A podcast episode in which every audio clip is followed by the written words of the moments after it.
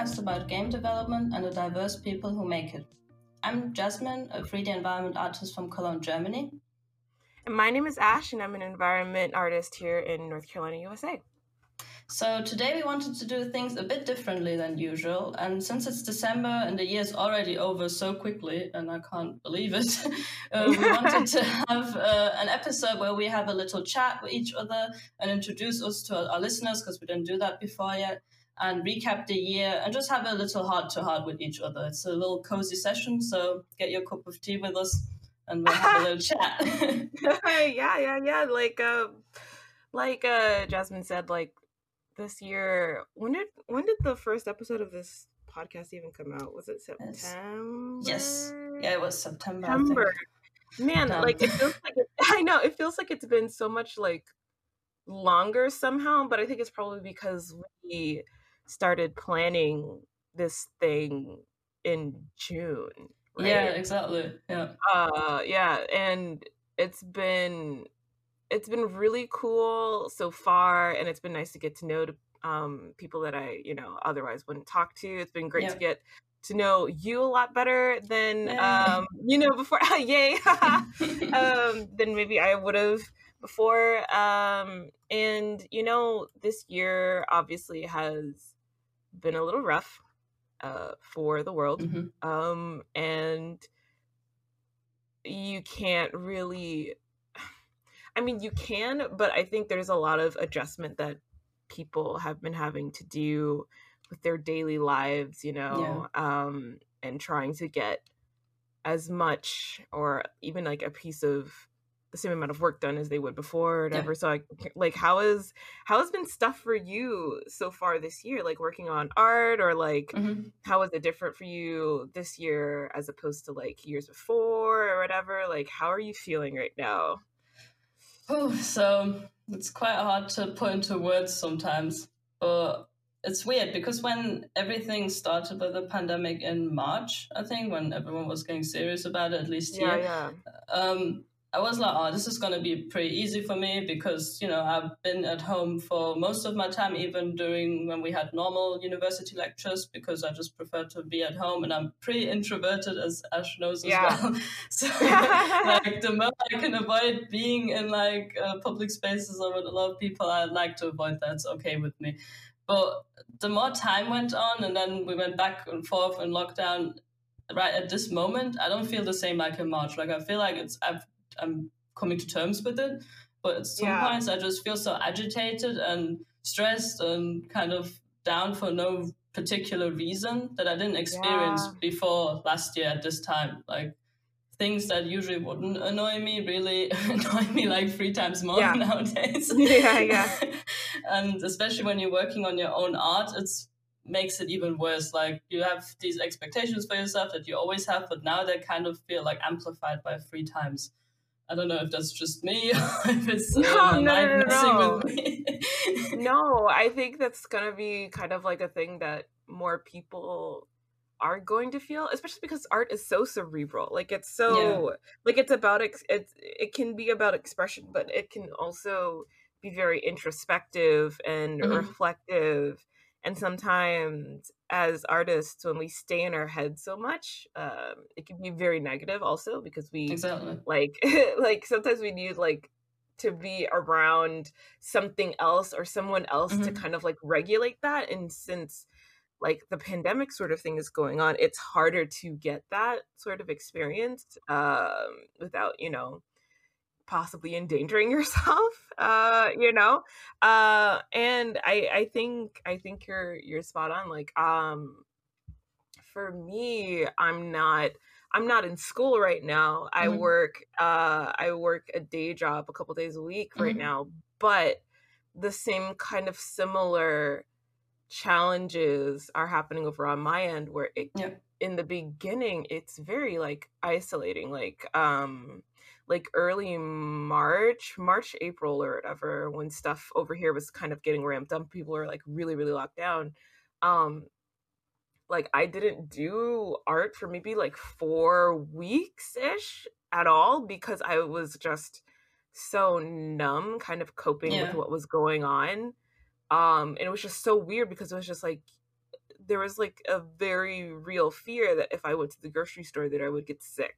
Exactly. You know, and I, like, my parents are like older, like they're not old, but they're older. And so I didn't want to put them in danger by, you know, even like going to the Asian food market and buying like stuff or whatever. Like, I felt like everything was really, really dire. Not to say that it isn't right now, because it's still obviously very dangerous. And everyone should be watching out right now. But it was just kind of hard to deal with that, because it's something that, like, no one has been able to really, like, there's no one to really look to say this is how you deal with something like this, I guess. Like, the last time, at least in America, something like that happened was like almost 100-ish yes. years ago. It's not normal at all. Yeah, absolutely not. And so, like, kind of like trying to accept that it's kind of dangerous in a way that it hasn't been dangerous before for mm-hmm. me, as someone who's young, right? Like, I'm only 25, and yeah. I don't know how to deal with a pandemic. It took a toll. It took a toll, and so art kind of suffered for that also. Yeah, it's interesting you're saying that, because I also had these 2 months of kind of feeling stuck what to do with yeah. myself yeah. and the art that I was making, because before that, when because the pandemic just started right when I came back from Canada, so I had like this half a year of just working and not really doing art for myself. I was just yeah. doing the stuff for the internship, but it was also a very inspiring year because I got to know so many people. I socialized the most I've ever done probably before in my adult years, I would say. And so I came back and I was like, yes, this is amazing. I will continue doing this, and I will pour all this energy into art. But then we came back and I didn't even get to see my friends or anyone really, except my yeah. mum. And we yeah. were just stuck at home. It's like, okay, so all these plans are kind of now chucked in the bin, I guess. Yeah. And for 2 months, it was also like this feeling of like being scared, not being able to do anything. So I really relate to what you were saying, that for a specific amount of time, you wouldn't have the energy to put that into art, because it is something very exhausting at the end to do. Like yeah. everyone says, oh, it's your passion, you know, you should be feeling energized, but it's like, no, it's man. Not like that. No, it's really not. Like, sometimes you sit down and you're like, ah, man, I have to do this again. Like, this repetitive exactly. task or whatever. Like, I have to lay out UVs again. It's going to take me forever. So passionate. So much passion going into that. I just love laying out UVs, man. Yeah. Yeah. Honestly, it's really, like, you're really lucky to be able to come back before things started ramping up, because I feel like if... like you had not, you'd be stuck in Canada for a little bit. Yeah, that was my fear as well. Yeah.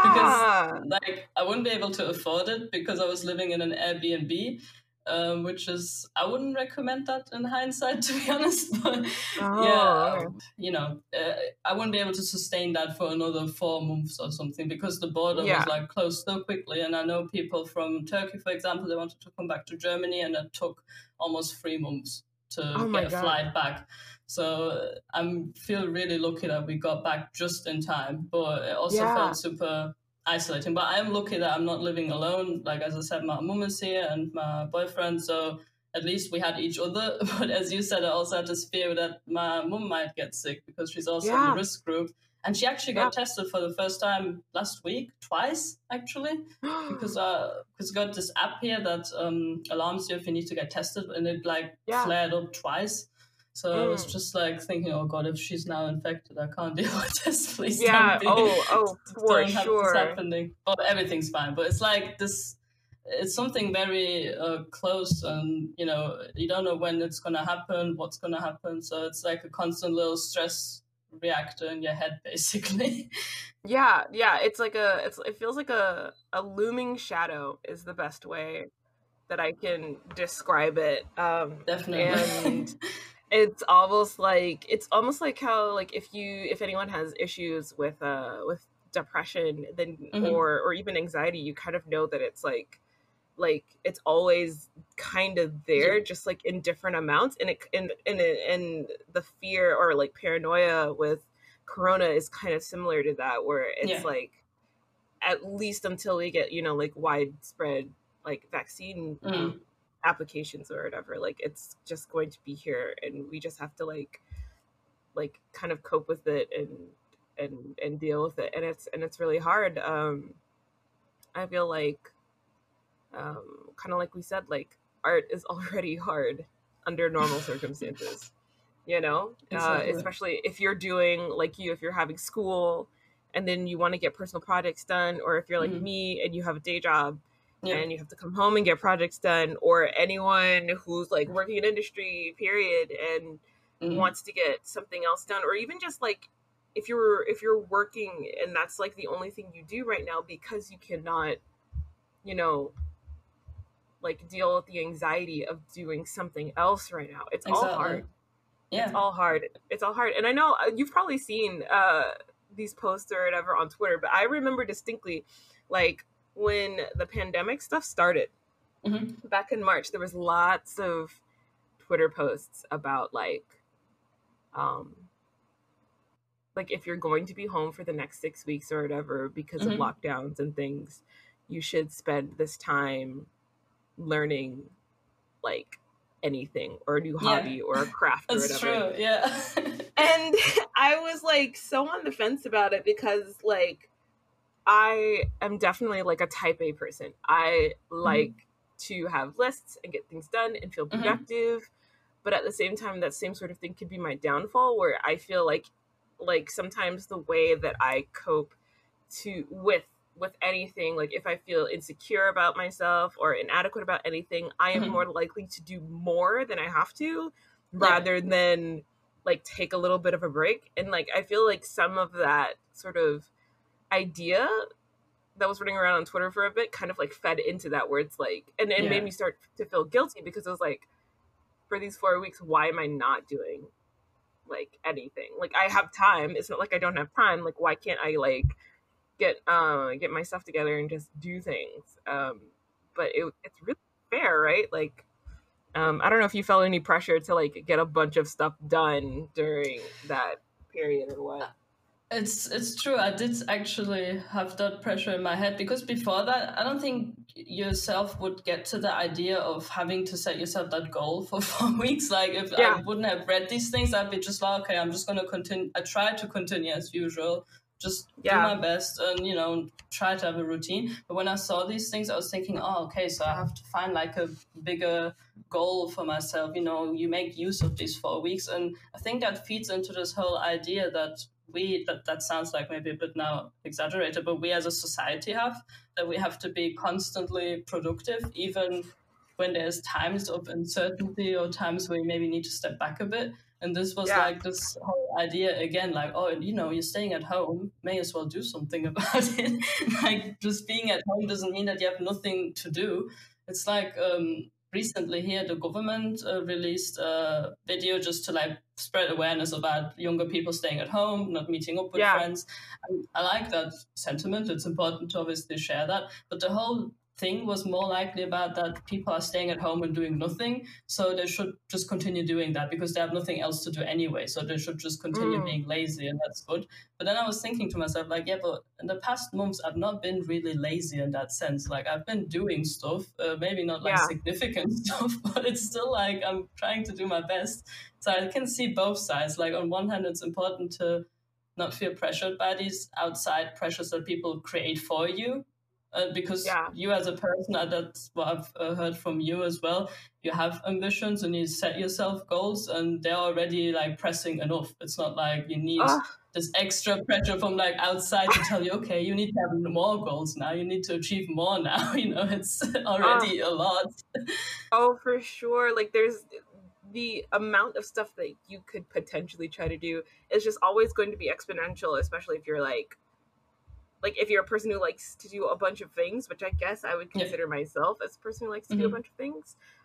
Like just this morning, I was looking up, like I was pretending I was in a world where Cruella didn't exist and I lived in a bigger city. And I was like, oh man, what if I could take cake decorating classes? Now imagine what time would I have to take like a 2 hour, like I guess it would be like once a week or whatever. I found one that was like once a week from 7 to 9 p.m. or whatever. Oh, that'd be so nice though. It would be really nice. And it was in Atlanta. I was like, oh man, what if I took like cake decorating classes? Because like I like to bake these days.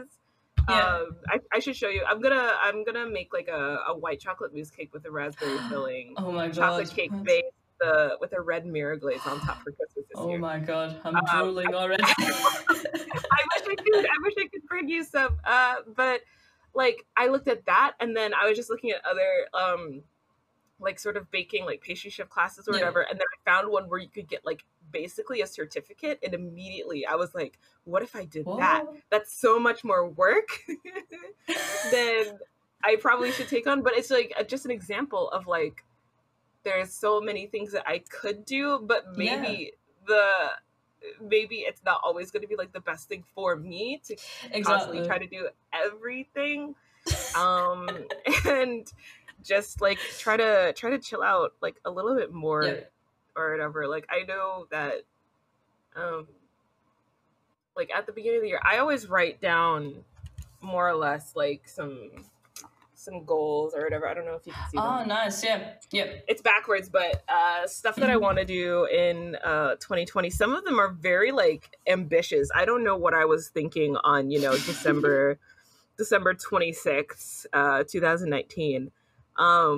But like there's goals in here about like blog posts and like learning substance designer stuff. Some of the stuff I have actually done. Yeah. Though, like I've been learning modularity this year, which is good. I've been studying Japanese more because I have a tutor. So I've regained a sense of like proficiency there. So there's like stuff on the list that I've done, but it's also kind of like trying to remember that if I am dead tired, that it is okay to not do something, you know, because this time is harder than, you know, normal.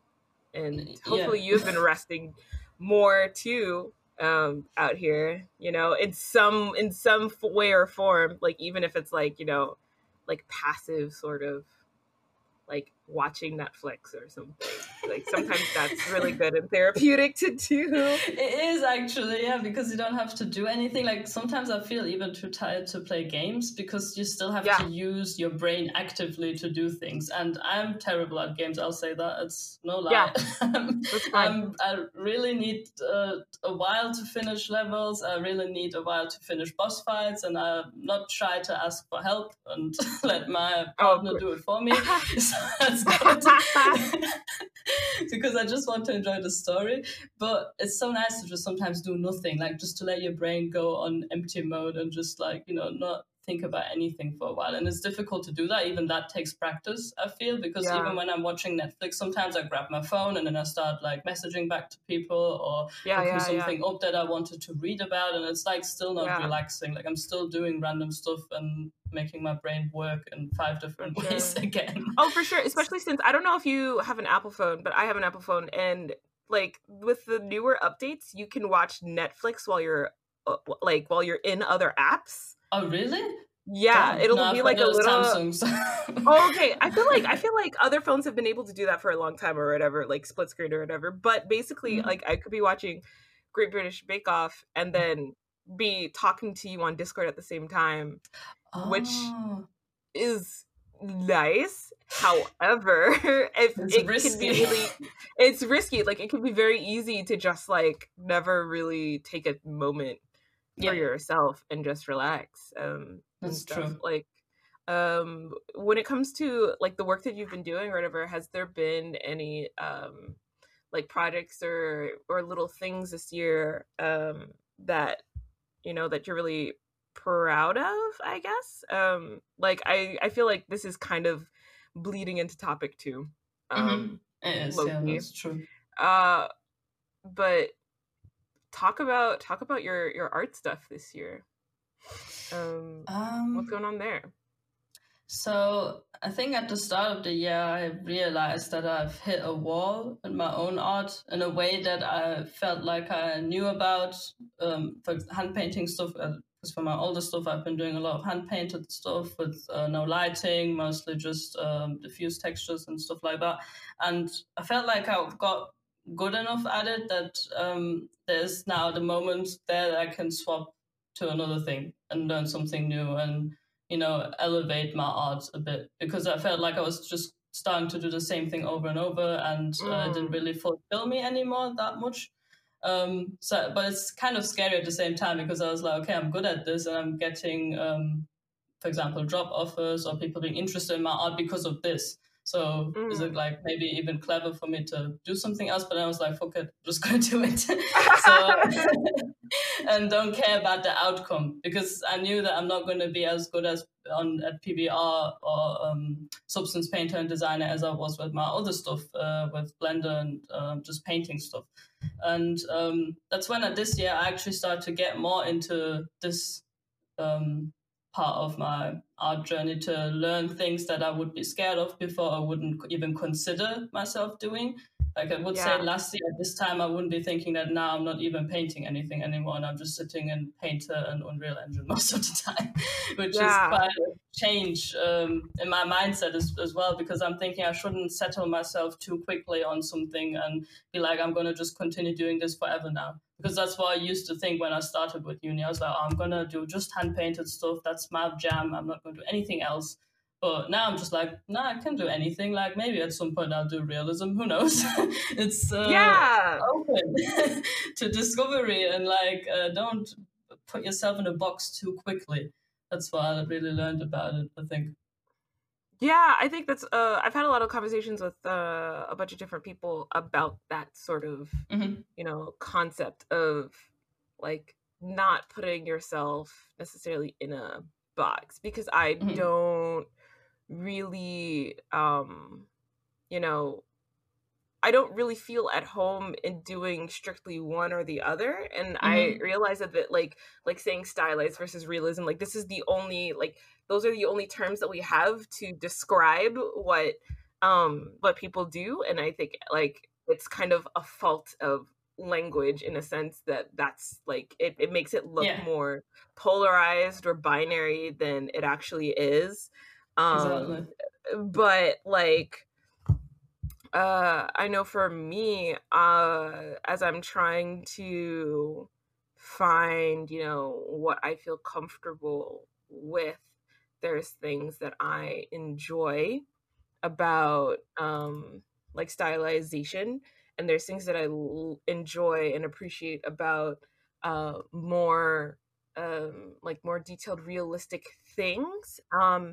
And that's something that I'm trying to push myself into with my my current project. I can probably show you where it's at. I'll just show you where it's at, and we'll get some pictures of my work in progress in there. So this is where my project is right now. Awesome. Wow, the mannequins are in here. We need to get rid of those. But it's not like there's elements of like stylization in here, because it's like like pushed colors or whatever, which is what I want. But what I'm trying to get more and more comfortable with are like getting more detailed with assets and things like that, and because that's something that I've been afraid of, because I wasn't taught how to do that at all in school, not even remotely close. I feel you. And so like I developed a fear that I'm trying to, you know, like kind of tackle this year. And that's kind of like where like it's been really rewarding, but then also really scary at the same time. Because like it's not at my comfort zone at all. And that's like, really fair. If I could show you like where I like actually started, like the stuff that I graduated from school with or whatever, like it was so much like not like that. Like it was like the stuff that I was doing before was like this basically. Mm-hmm. Oh, okay. And yeah, which is so much different than this. Yeah. Like the jump is like so big. Yeah, and, definitely. And I was so afraid to do that because it was like new territory, but I think mm-hmm. like what I'm trying to do is like kind of face my fears in that way. And it's, oh goodness, I could go on and on, but that's been like this project has taken me a long time for multiple reasons. Like I work and I get tired, and sometimes I don't want to do any art. Sometimes I would rather just exist and look at YouTube videos. But it's been like a huge growing experience for me, and like I totally understand like trying to push outside of your comfort zone, because that's constantly what we have to do, right? Definitely. That's it's scary. Like you said, it's so hard to take that jump initially, especially if you would have been doing different stuff before that, because you're also doing a big scene right now, and doing that brings so many new challenges. I've been experiencing that right now with my university project, because it's open level, and I've only been doing like fixed, not fixed positions necessarily, but from one view angle kind of environments. But this thing I have currently is like a longish temple that needs to look good from any point of view you walk around. It has a character. So it's been very headache inducing, but also very rewarding, because I realized what I was lacking in challenging myself, because I didn't do that before. And it's nice to realize, okay, I'm hitting a wall, but I'm hitting a wall for a reason, kind of. It's not going, because if it would go 100% smooth, then it's like, okay, you're pretty comfortable with this at this point, so you're doing everything that's familiar to do in a way. But it's also very demotivating at the same time. Like for the past 2 weeks, I've been feeling so down about it, because nothing I was doing was working. And now this week, I suddenly like, it works a bit better now. Like I still have a lot to do, but I'm like, I can see that it's getting somewhere. So I think that's, so it's fair that these things take a while. Like it's totally fine. And it's good that it's taking a while, because you're making sure that you're going for every step of the production pipeline. You're making sure that you're iterating, that you're open for changing things when you see it doesn't work. And that will happen ultimately with any project in the end. With this, you have like this playground to try these things out. I like a quick short example with this project. Like I know that before there were like I had a whole area in here. I was struggling with this corner, and basically I made some horrible. I'm sitting in chat right now. I made some horrible scale mess ups where the room was massive. Like basically it was like a drawing room from for the Empress of the world. It was that big. Mm-hmm. And I was like, oh man, I need something to go in the space. And then I was like, oh man, what if I had stairs? Now the idea of the stairs was like a cool idea. And then the way that I even started making those stairs was because I was asked by my mentor to fix the roof and make sure it was all, or like the ceiling, and make sure it was all like lined up modularity-wise in the correct units. And in doing that, I found problems with the scale. So then I had to scale it down twice and scale up the assets in the scene like twice. And then after that, I was like, something still feels wrong. And so I got rid of the stairs. It made the room narrower, and that was what fixed it. And it was like, I spent 2.5-3 weeks trying to fix this thing, and then I had to get rid of it. And so it's just like you were saying, where it's like you do stuff and then you have to get rid of it. And it was totally a feels bad man moment, but in the end, no, you can't laugh as much. Don't laugh at me though. No, I feel you, because it's really, you're laughing with me. It's fine. Exactly. It was like, it's better for, that difficult area. And I think it's part of that art thing that I hate, but it's what I needed at the time. It's so funny, because I remember when you messaged me about the scaling issue, and I was like thinking, yeah, this is like super important to take care of. And then a week later, I was playing my level, and then my partner came over, Ryan, and he was looking at my level. And he's like, Jasmine, just sit down a second. Did you actually look at the scale of this thing? It's like, yeah, it's the right scale. I've had the character in Blender. It's like, yeah, but this temple looks like actually an ant. And everything is so huge. Like, how are we going to fill this up? And I'm like, yeah, that's why I hate this thing, because it's so huge. And then we looked at it for like, it's like it makes it so bad when it's so huge. It makes it worse. Yes. Yeah, and then like the stress of like thinking like in your situation, like if I'm as small as an ant, like the potential stress of thinking about how much I have to fill this space. That was something that I was trying to figure out, because I was like, I don't really want to make more big furniture assets. That's going to take a lot more time, but it seems like there's no choice but to do that because there's so much empty space and it feels awkward. And I guess in your sense, it's like, where I can only put so many altars. I'm just assuming I can only put so much stuff in here. Yeah. Well, I have to make more. And then like, maybe the solution is to just make it smaller, which sometimes you drag your feet to do that, because it's like, I want it to feel grand and big and lush, but then maybe not. That's the thing. Because then as soon as I scaled it down by, I think, half a unit, or was it even twice? Oh my goodness. Units, it was fine. Like, I was like, oh, okay, yeah, this makes sense. Like, this is like a normal sized... It was really weird. Because I have like these big arches and stuff. I can actually show you that too. Yeah, I would love to see. Because like, basically, part of my scale problem was like, ooh, pretty... part of my scale problem. Oh my goodness, this looks so good. So this was the old scale. The character was there, if you can see him. Oh my word. That's so small.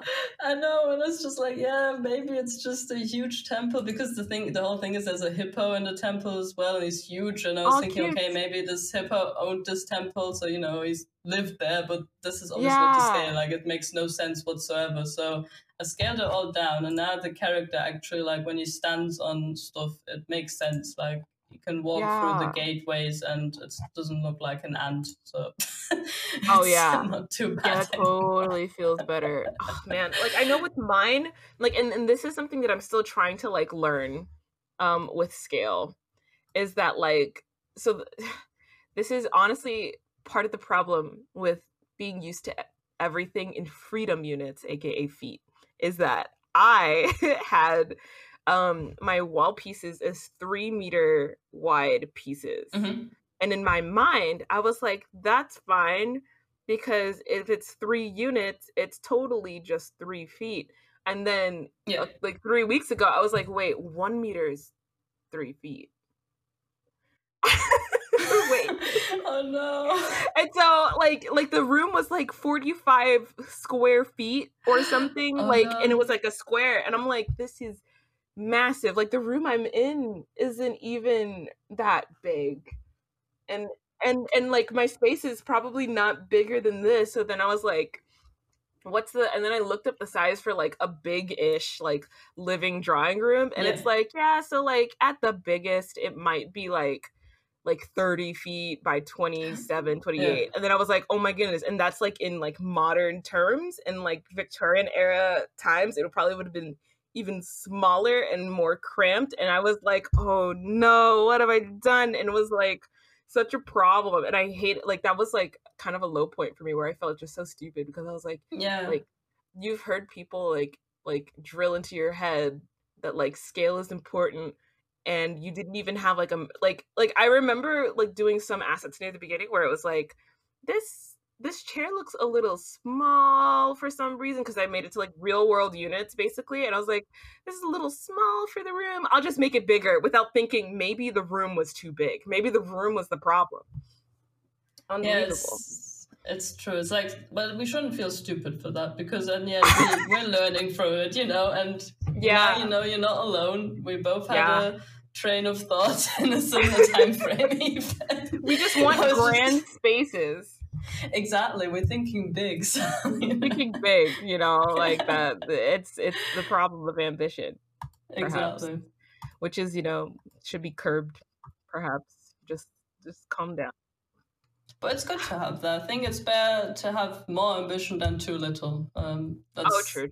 That's a real, because it's hard to find that initial drive to even do things. But in this case, we have to even hold ourselves back not to go too much above. Oh yeah, I know. Like I already know what I want to do for my next project actually, and I'll send it in chat for you. And I know it's going to be a problem. I found the artist on Twitter, so I'm gonna ask them for permission. But I want to make this. Yeah, that's really cool. Yeah, and it's like it has the sort of like end goal that I kind of want for myself, where the geometry itself is more detailed, but maybe there's like the chance for stylization in like textures and like kind of like colors and things like that, pushing that. So that's what I would like to do, and even that's like ambitious. I'm like, wow, this is gonna take me like 7 months to do. It's fine Don't you worry. yeah I'm excited to do it. I just have to get through this thing that I'm doing first. I was just gonna ask you like about you yourself as a person, like kind of separate from art, like if you've learned anything about yourself this year. Ooh, that's a good one. Deep. I think I learned that I'm more extroverted than I might have thought of myself.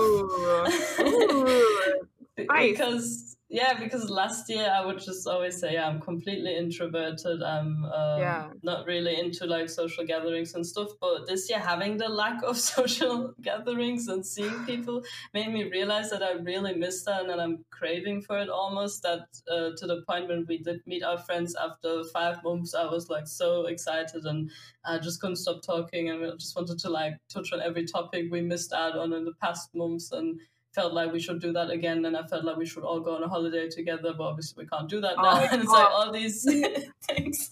So many times I will like message a friend, because like this year was supposed to be the year that I was supposed to go to GDC, which would have been my first trip cross country by myself in San Francisco. I was looking so much forward to like going to San Francisco and seeing everyone. And so every now and then I'll message one of my close friends. It'll be like, you know how we were supposed to go, like at least like once a week, or we'll talk about like next time we get to go in like 2027, and we're like, in 2027 when we actually finally get to go to GDC, we're gonna get a big house and have like just 5 people in the house so that we can just hang out all the time, because it's so sad this year. And it's so interesting that you found out that you're more extroverted. Like that's so awesome. Yeah, I didn't really expect that, because I think that extrovertness came out when I was in Canada, because I had really great people around me who kind of made me go out, and we explored so much stuff together. And I really enjoyed that, because I didn't have much of that before, except with my partner. Like having a bigger group of friends, doing that in person is really different to like being online most of the time and talking to people. It's a different experience. But another thing I think that's important to say this year, I realized that I need to set more boundaries, because I'm very much a person who likes to do things for people. I don't like to say no sometimes, which is a bad trait, I think, because I really enjoy helping people. But sometimes that ends up in people crossing the boundaries and being like, in a way, kind of expecting me to do things for them, even though I might not have the time or the energy to do that. And as soon as I say no, it will end up in this thing like, oh, you never said no, though. Why now? And that's something I try to do this year. So by just not maybe answering people instantly, or like not like saying for once, I can't do this for now. I'm sorry, I don't have the time or the mind for it. And even I realize when you are honest with people in this way and just tell them that you're not up for it, they're okay with it. It's not... So it was such a big thing that I made up in my mind, that I need to be present at all times for everyone and agree to everything, in a sense, to please people but myself. Nowadays it's like I know that I have to take the time for myself and think of myself sometimes too. And I've been trying that, and I realized it's a family trait. It just seems to be something that I always had, that I like to go above and beyond to do things for people, but not really thinking about the consequences that I might have for myself in the long run. Yeah. That's learning how to say no is hard. I'm not the best at it either. Because especially when it comes to like friends too, like like setting boundaries with friends, like saying like, you know, there was a point this year where I had to tell like a friend, like, I can't talk about this right now because it's like stressing me out, and it's something that like mattered to them, which kind of mm-hmm. like, it was really rough, you know, doing that because, you know, like they're my friend. But at the same time, like, I feel like I will be a better friend if I can take care of myself. And it's, thankfully, no one's interpreted it as like a selfish sort of thing, like, oh, like, he doesn't care, but more just like people have been really respectful of it. Like you said, like if you're just like honest about how you feel about something, hopefully, like, since you're around good people, like people will, you know, understand that and be chill about it, which is great. Love that. Hopefully, we can set some more boundaries in the next year. Definitely. Let's set that as a mini goal. As a goal. Something like, it's the reason why I'm so interested with you saying that you're an extrovert, right? Is that I've been, a lot of my close friends are introverts. They just are. And I think it has something to do with art. It just happens. It's true, yeah. And I like, how do I even begin to talk about this? Like, in college, I was very jealous of introverts because I really wanted to be an introvert, like really, really bad. So bad. I wanted to be an introvert, and I would confide in my close friend at the time. I was like, listen, like being an extrovert isn't even that great. Like, being an introvert is better because you get to be seen as more intelligent, and like extroverts have this like sort of like extroversion can kind of be seen as like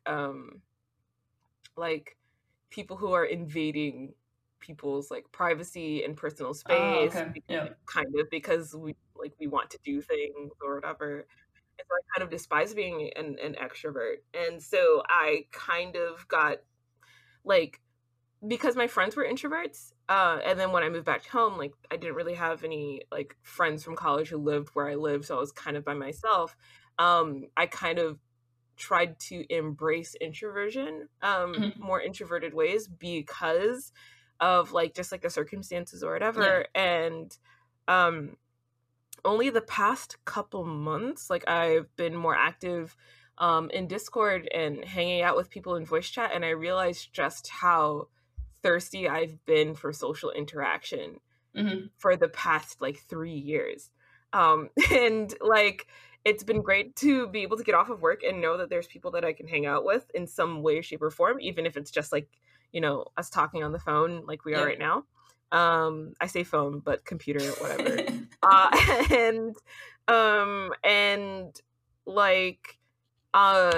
My mom has made, because I live with my parents, my mom has made a comment where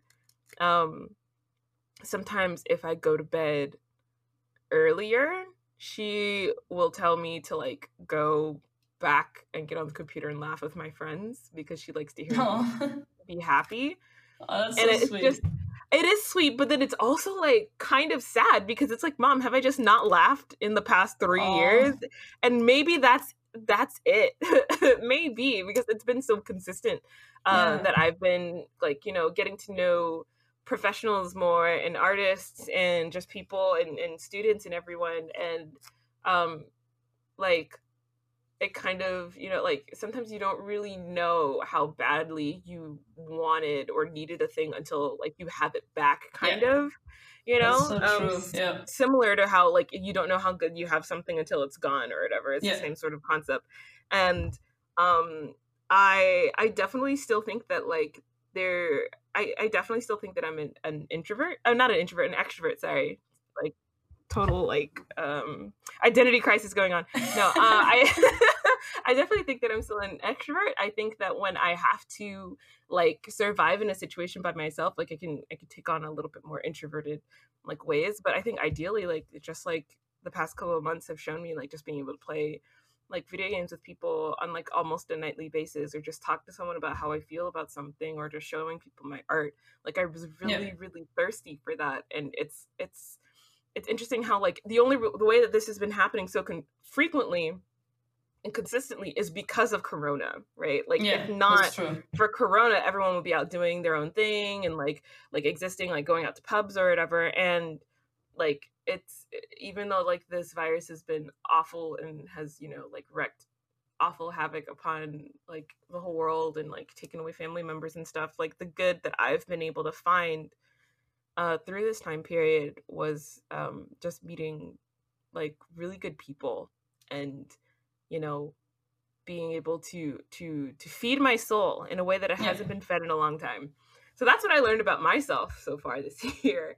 And that's very relatable. Yeah, it's nice to not feel alone, you know. Exactly. It's good. That brings us closer together, even though we might not be in the same country or city or room, but that doesn't even matter at this point anymore. So it's broken down so many walls, I think, to even do that first step and approach people maybe and just be more socially active with everyone that you might have not been before, because like it's difficult to put it this way, because you know everyone's kind of in a similar circumstance maybe in some way or the other. It makes it a lot easier, I think, to become more open to that idea. Yeah, for sure. So we're going to stop right here and take a little short break, but we'll be right back.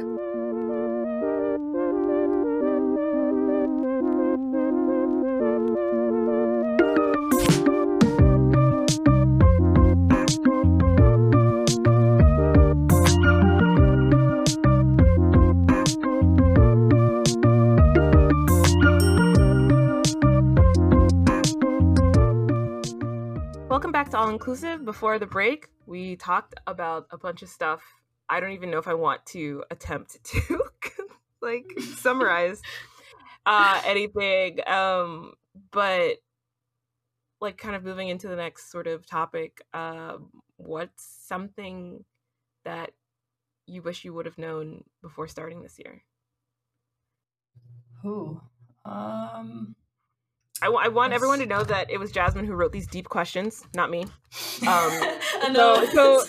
you having a hard time answering it is what you get. I know, no, it's because I always think like it's nice to reflect on everything before moving on to the next year. So I really wanted to see how we would answer to this. So yeah, that's it's pretty deep, because usually I don't get to answer anything like that on a daily basis. What would I like to know before? I think I should have known before that it's okay if I fail at some things, that I shouldn't set these high goals for myself and be like, you need to achieve them right now and at this instance. And just be like, even if you set these goals for yourself, you're not going to maybe achieve them, and that's okay. Because I wish I didn't have these expectations for myself from the start of the year. Because especially every time a new year starts, everyone is like, oh, you need to have these goals. And what's your goal for this year? What do you want to achieve? And having like this set out plan, and I never usually have that but with this year I kind of thought, oh, let's have this for once, let's see if I can make it. But with this year not being very normal, I think it just threw me off a bit and the stuff I had in mind for myself. So I wish I would have known before that maybe it's okay if I just try to wing it a bit instead of trying my hardest to stick to the plan I had at the start. Yeah, like nothing this year did not go according to plan at all, I think, for a lot of people. And trying not to be so hard on yourself despite everything is really hard. So it's interesting that like you kind of brought up like the failure thing is like what you wish you would have known that it's okay to do, because it sounds kind of like a no-brainer almost, like of course it's okay to not hit goals. But I guess like when you are ambitious and when you have, you know, like goals for yourself, you kind of feel like it's like you can't do anything but hit it. And if you don't even if you make it close, like it's not good enough sort of feeling, which is awful. Yeah.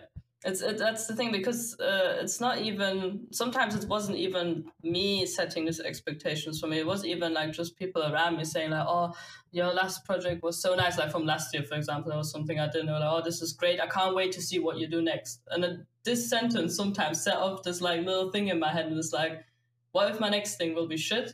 And then these people will be like, oh, there you go. She didn't make it. It looks crap. It's awful. She's a failure. So why did we even expect something nice or something? And this kind of pressure is nice to have, because obviously I'm really grateful when people are kind to me, and I love that, and it really gives me strength. But at the same time, it puts like an extra pressure onto myself that I need to do something good for my next project that I'm doing, and it needs to be better than last time. But I learned this year that it's okay if it's not better than the last one. Like, just chill. Like, nobody cares in the end. Nobody's going to, like, go on my track record and be like, oh, I told you I'm expecting this thing from you. Why didn't you do this? It's like, it's not like that. It's just me in my head making up these scenarios that what people are thinking and what I should be doing.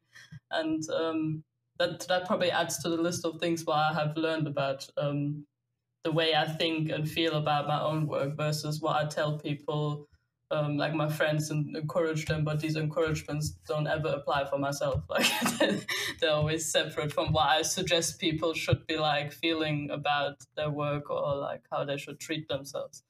Yeah, for sure.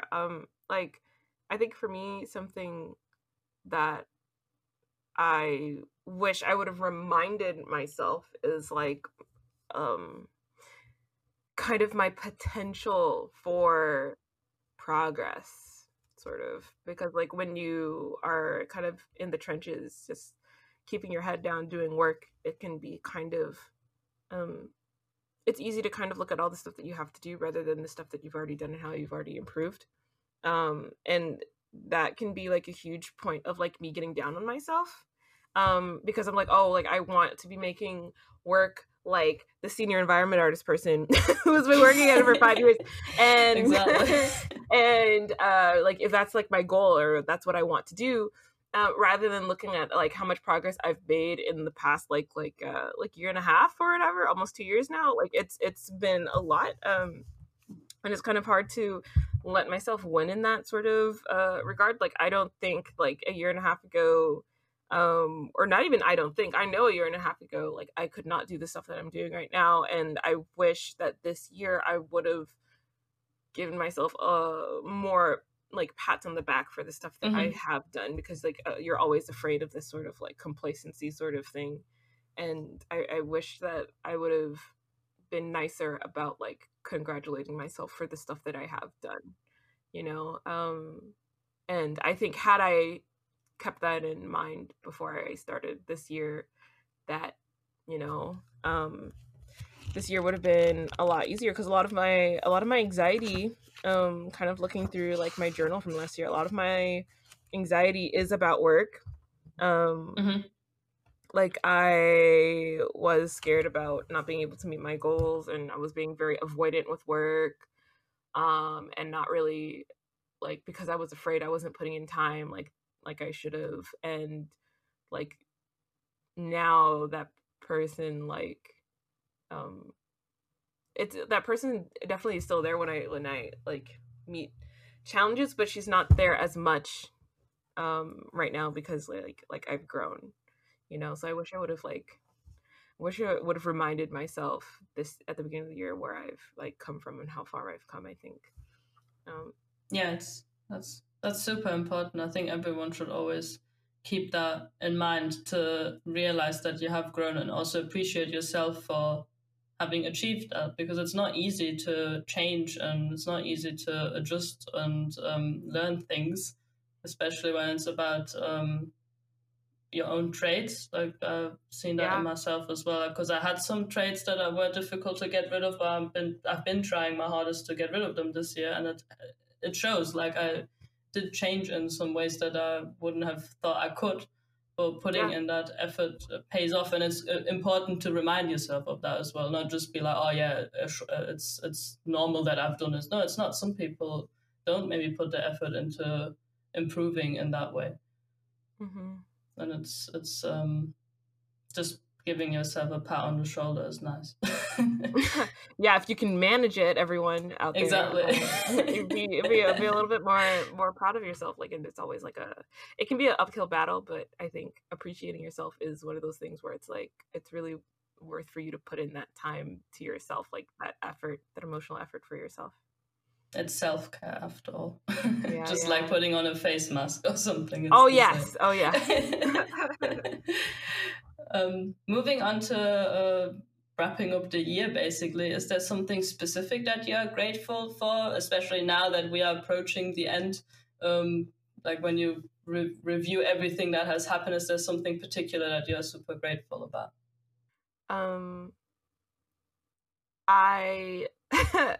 You know, like looking back at my 2020 goals, one of I have, you know, like I think I read you a couple of them. Like I had like do more blog posts on there. I had finished like environments on there. I had study Japanese on there. What was not on there was starting a podcast. There you go.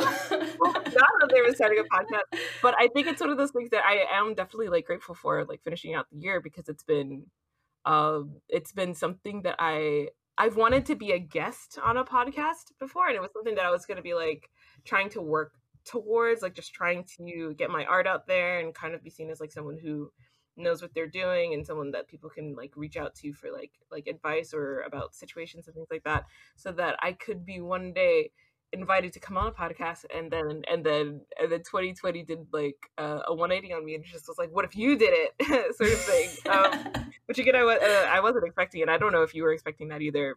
No, I wasn't. Definitely not. It all happened so fast.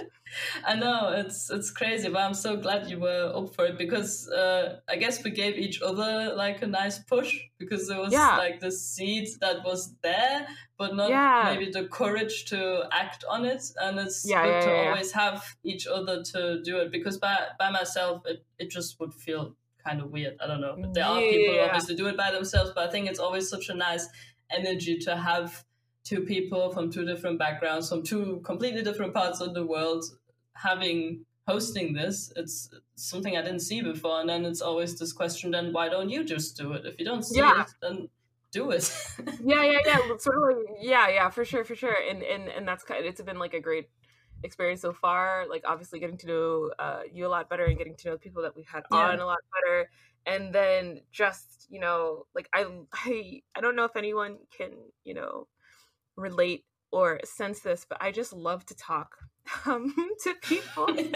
And so like getting a chance to kind of talk about things intelligently, about things that, you know, I kind of am like really concerned about or really interested in, has been really great. And then probably the second thing that I'm really grateful for has been obviously like my support group with my friends, because without like my support group, like with people like you and others that, you know, like I could just go on and on mentioning, like I could not have come as far as I have this year. Like without the help of my mentors or whatever this year, I could not have made my project what it is right now. And, you know, the difference sometimes I don't even know if I want to say sometimes. It feels like the difference between success and kind of like missing the mark is support in whatever sort of way, you know, like whether that's financial from family members or like emotional from your friends or artistic from like mentors and colleagues and things like that. And so being able to have that support has been, you know, unmatched, as they say. No, completely agree with you. It's for me the exact same. It's on one hand the podcast, because it's just such a great experience. I never thought it would be possible to do something like this by yourself, especially being somebody who listened to podcasts like all the time. I didn't think that we could be like on the other side of this and having people listening to us. It's kind of surreal. And, and on the other hand, it's also my friends and my family, because without them this year especially, I've got to know so many new people that I'm able to talk to and open up to, which was used to be super difficult for me. and having also being able to talk about these things on the podcast with you so openly helps me a lot. It's almost like some sort of therapy, I think, in a way. Just to get these thoughts out there, to articulate them, as you said, in a way that is different than just thinking about them yourself or just typing them out in a chat. It's really different. So that's what I'm super grateful about. And another thing I'm really grateful about is how excited my mom always gets about the podcast. She's so sweet because she doesn't really understand English that well, but she still just listens to it. Like, really? Oh no! That's so cute. It always warms my heart. But she's generally so supportive. Like, she always really supports what I do, which I think is very rare. And I'm really grateful that I have somebody like this in my life. And especially this year, she was a big part in how I could continue doing what I like, and she never pressures me into doing anything that I don't enjoy, which is great. That's what I'm always grateful for. I guess that's also due to the fact that I have a super small family. It's basically just my mom, so that's always something I'm grateful for every year when she's around. For sure. I only just recently told my parents that I even had a podcast. Really? I didn't tell them from the very beginning. I was just like, let me just let a couple episodes kind of drop, and then time went on and stuff happened. I was like, maybe this is a good time to tell them. And they seem pretty interested in it, and my dad is like, oh, I can listen to this while I'm riding the bike in the morning, and I was like, oh, Dad, yes. And people from like my day job or whatever have been really supportive about it too. They think it's really cool. That's awesome. Do that. That's been I can relate in that sense for sure. I think it's really a different, nice feeling when somebody who's not in the topic is even interested and excited about it. I think that's really sweet in a way. I also got a message from a schoolmate that I didn't see in I don't know how many years, and she just messaged me and was like, oh my God, it's so cool that you are co-hosting a podcast. I didn't think you would do this. I was like, what? It's so nice. These random little tokens of appreciation feel good sometimes. Yeah, for sure. And now moving on to the even more philosophical question for this podcast. No more.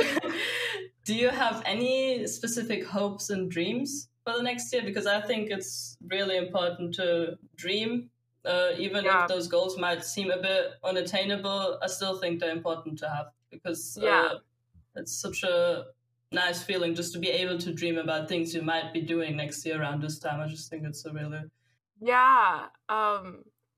next year I would like to finish this project that I'm working on, and I know that's sort of weird to have it as a hope and dream, but sometimes it gets so hard that it feels like a dream. That's why I'm bringing it up. It's completely valid.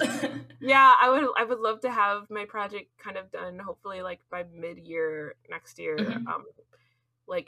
Trying to give myself enough room just in case some horrible life event happens. Hopefully not. That would be great. And then after that, I would like to find some sort of level of employment sometime next year. Mm-hmm. with my project, because the way that I'm planning on breaking it down, and I'm hoping that it will make my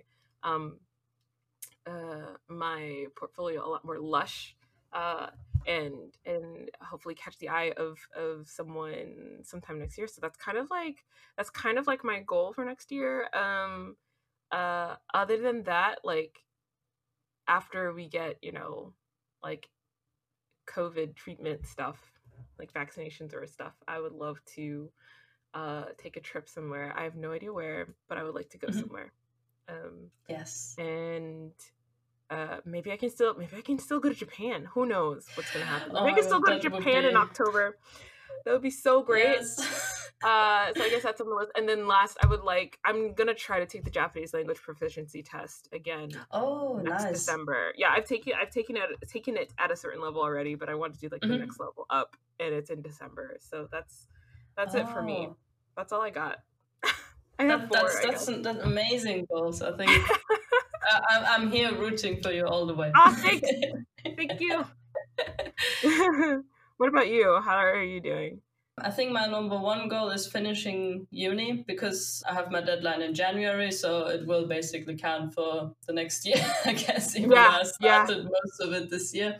But I hope it will be done. I also have like this image in my head how it should look like in the end, and I really hope that won't end up just being a pipe dream and not come to reality. So I'll try my best to finish that. Second goal would be also employment. Because I've been doing freelance part-time on and off, but it's not the same like working somewhere. So I really want to decide where I want to work, if it's freelance, if it's in a studio, if I want to move.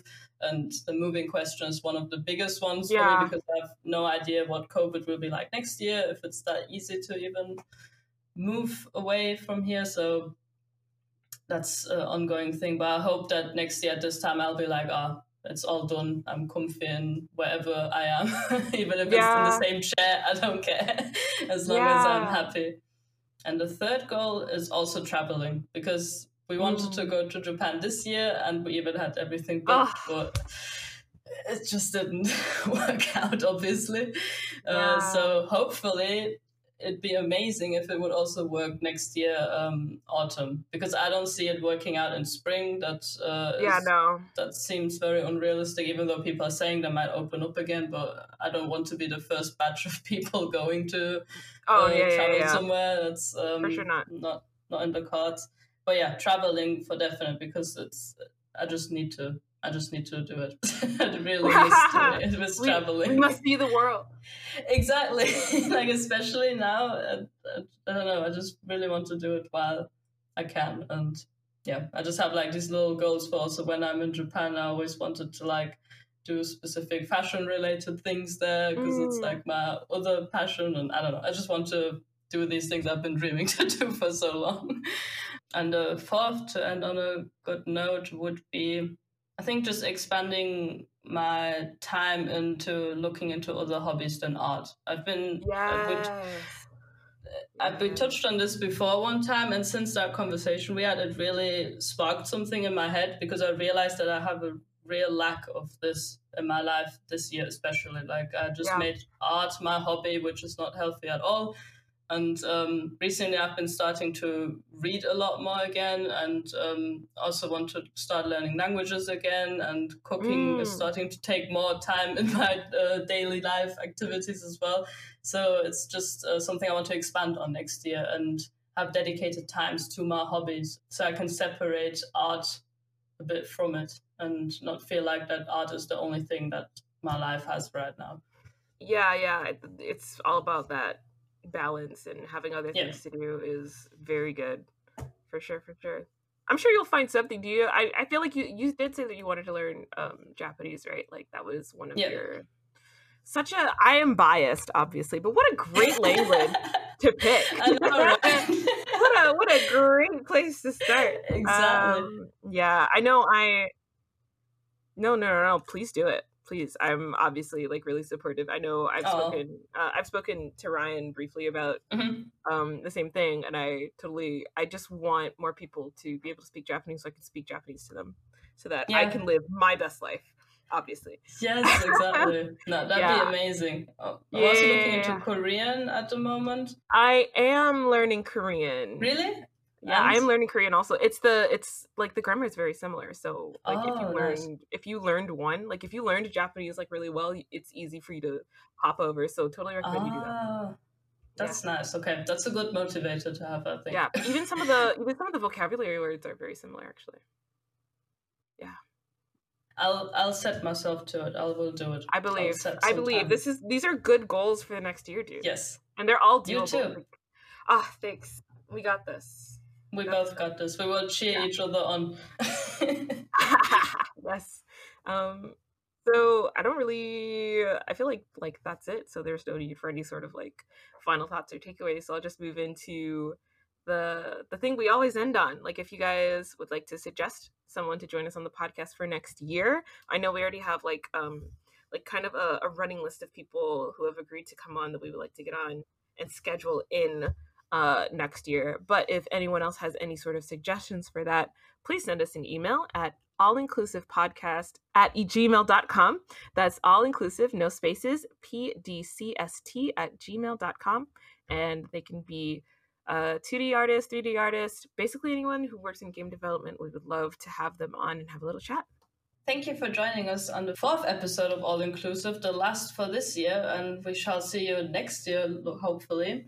And we hope that you had just as much fun listening to us as we did talking. You can find us on a couple of different social media channels, and you can find the links to that in the description or the main page of whatever you are listening on right now. The channels you can find us on are Twitter, YouTube, and Spotify. Thanks again, and we hope you join us for another episode of All Inclusive.